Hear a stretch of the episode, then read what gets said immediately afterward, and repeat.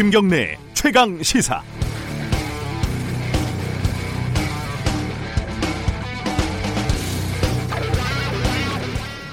설을 하루 앞두고 병원 집무실에서 숨진 채 발견된 51살 윤한덕 중앙응급의료센터장.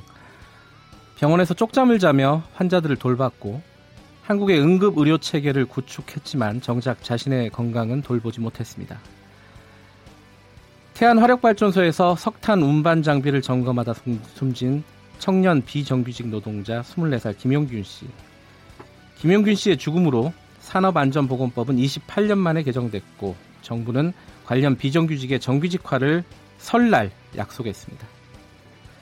설 직전에 오랜 암투병 끝에 눈을 감은 일본 성노예 피해자 93살 김복동 할머니.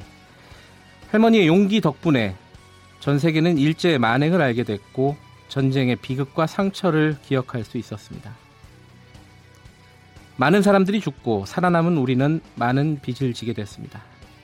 빚은 꼭 갚아야 합니다. 2월 8일 금요일 김경래의 최강 시사 시작합니다.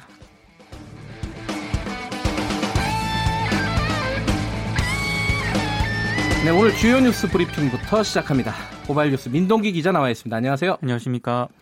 자유한국당 전당대회 어, 어제 좀 고민이 많을 것 같다 그랬는데 역시 진통이 있어요. 어제 비대위 회의가 열렸는데요. 네. 연기하는데 좀 신중해야 한다 이런 의견이 많았다고 합니다. 네. 그러니까 북미 정상회담을 피해서 전당대회를 미뤘다가 김정은 이 위원장 답방 시기와 겹치면 그때는 또 어떻게 하느냐 아. 뭐 이런 문제 제기가 나왔다고 하는데요. 예. 나경원 원내대표가 어제 내년 총선에서 또 한 번 신북풍을 시도하려는 것 아닌가 우려된다. 이렇게 음. 음모론을 또 제기를 하기도 했습니다. 네. 근데 현실적으로 어려운 측면이 있습니다. 이게 왜냐하면 모바일 투표라든가 현장 투표를 할 때 투개표 과정에 중앙 선관위 협조가 있어야 되거든요. 네. 지금 중앙 선관위는 내년 그 다음 달 13일에 열리는 전국 동시조합장 선거에 집중하고 있는 그런 상황입니다. 음. 그래서 여러 가지로 좀 어려움이 있는데요. 당 지도부가 오늘 최종 결론을 내릴 예정입니다.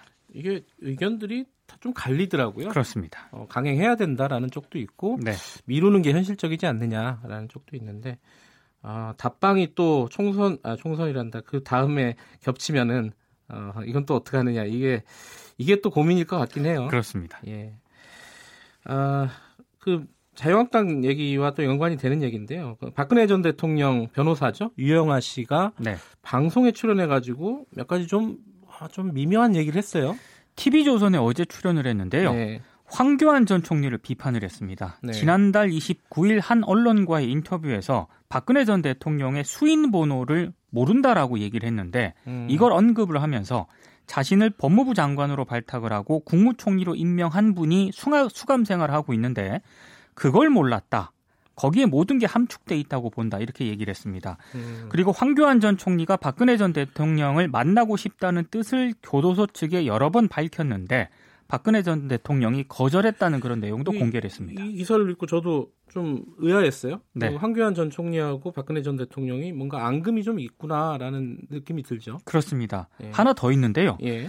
황 전 총리가 대통령 권한대행 시절 때 박근혜 전 대통령의 수감 생활을 잘 챙기지 않았다 이런 뉘앙스의 발언도 음, 했는데 네. 아, 수감 직후부터 허리가 좀 안 좋아가지고요. 네. 책상과 의자를 넣어줬으면 좋겠다라고 교도소 측에 몇 번에 걸쳐서 얘기를 했는데 아. 이게 계속 반입이 안 됐다고 합니다. 예. 오히려 문재인 정부가 들어선 뒤에야 책상과 의자가 반입이 됐다고 하는데요.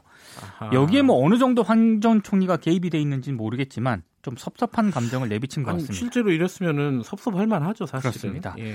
그리고 유 변호사는 홍준표 전 대표도 비판을 했는데요. 홍 전 대표가 박 전 대통령을 출당을 시키면서 말로만 석방을 외치는 친박 세력보다는 법률적 정치적으로 도움이 될 방법을 강구하겠다 네. 이런 취지로 얘기를 했었는데 예. 그 이후에 어떤 도움을 줬느냐 이렇게 아. 반문을 했습니다. 홍전 대표도 비판을 하고 네. 황교안 전 총리도 비판을 하고 그렇습니다. 네. 자 이게 사실상 옥중에서 뭔가 어, 옥중 정치를 하는 게 아니냐. 그러니까 전당대회를 앞두고 예. 이런 내용이 공개되는 것 자체가 상당히 여러 가지를 의도한 것으로 보입니다. 이게 저는 그 대목이 좀 눈에 띄었어요. 그 지지자들이 박근혜 전 대통령한테 보내는 편지들을 일일이 다 읽어본다. 네네. 이런 얘기를 하더라고요. 네.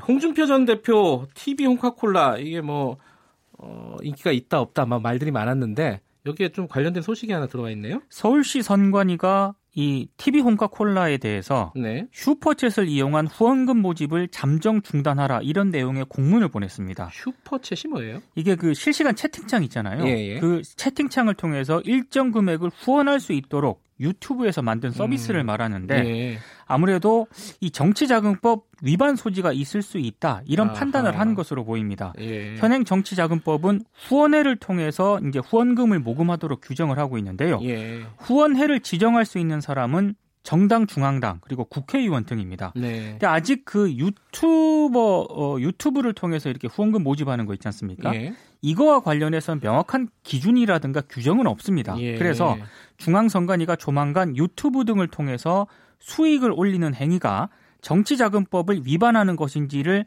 판단하는 판단하는 그런 기준을 만들 계획이라고 예. 하는데요. 애매하네요, 이거. 홍준표 전 대표도 해명을 했는데 예. 자신은 출연자에 불과하다. 단 한 푼도 수익을 받지 않는다. 수익은 방송 운영 운영자들이 모두 가진다. 이렇게 해명을 했습니다. 출연료는 받을 것 같은데. 저도 출연료는 받을 것 같은데 한 푼도 받지 않는다고 일단 해명을 아, 했습니다. 그렇군요. 네.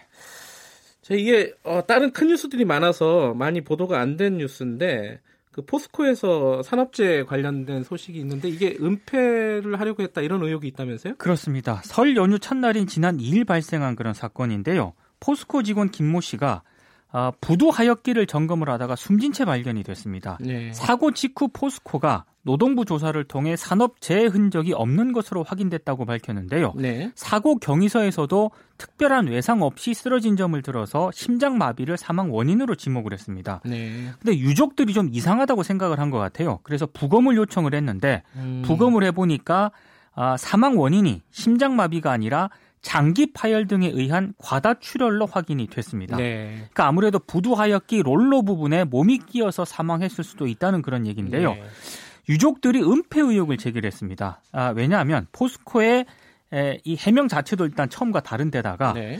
어, 노동부와 경찰이 이제 사건이 발생한 날 첫날에 왔는데 그렇죠. 산재가 아니라고 얘기를 했다는 겁니다. 음, 그래서 음. 좀 같이 은폐 의혹을 제기를 하고 있는데요. 네. 포스코는 일단 어, 사고 원인이 의혹 없이 규명될 수 있도록 수사에 협조하겠다는 그런 입장입니다. 근데 이건 철저한 조사가 좀 필요해 보입니다. 그렇네요. 이 산업재해에서 사람이 숨진 사건은 굉장히 큰 사건이거든요. 그렇습니다. 네. 만약에 은폐하려고 했다 이러면은 어, 수사가 필요한 상황인 것 같네요. 지금 어, 농협하고 각종 조합의 조합장 선거가 있다면서요? 그렇습니다. 아까 이제 중앙선관위는 어, 이 자유한국당 선거 다 뭐, 뭐죠? 이게 전당대회보다는 예, 이쪽에 지금 어, 매달리고 있다는데 이게 혼탁하다 이런 뉴스가 좀 있었어요? 이게 농수협 산림조합장 선거를 이제 3월 13일에 치르게 되는데요. 예. 지금 혼탁 사례가 잇따라 적발이 되고 있다고 합니다.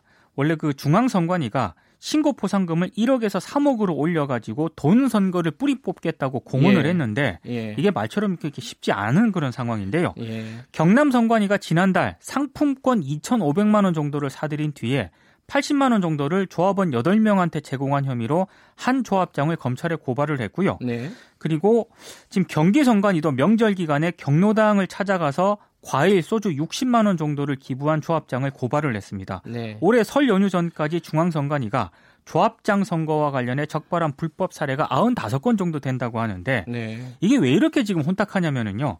조합장 처우가 대기업 인원 못지 않고요. 네, 차도 나오고 그런다더라고요. 권한이 굉장히 막강하다고 네. 합니다. 그러다 보니까 아, 아무래도 여러 가지 혼탁 할 수밖에 없는 그런 상황인데 특히 공직선거와 달리 유권자 규모가 작아가지고요. 네. 마음만 먹으면 1대1로 만나서 또 표를 살 수도 있는 상황이라고 합니다. 이러다 보니까 지금 혼탁한 사례가 지금 계속 적발이 되고 있는데요. 이게 전국 동시조합장 선거가 올해가 두 번째인데 예. 4년마다 한 번씩 치러지거든요. 예. 이렇게 가면은 나중에 큰 문제가 좀 제기가 될 수도 있는 상황입니다. 그러니까 동시조합장 선거지만 그 전에는 개별적으로 했던 거잖아요. 그렇습니다. 이게 네. 할 때마다 사실 문제가 있었어요. 고질 중에 하나인데 네. 아직도 좀 고쳐지지 않고 있네요. 다음에 준비한 소식이 포토라인 논란인데 네. 이 얘기는 다음에 하도록 하겠습니다. 알겠습니다. 오늘은 여기까지 듣겠습니다. 고맙습니다. 고맙습니다. 주요 뉴스 브리핑 고발뉴스 민동기 기자였습니다. KBS 일라디오 김경래 최강 시사 듣고 계신 지금 시각은 7시 35분입니다.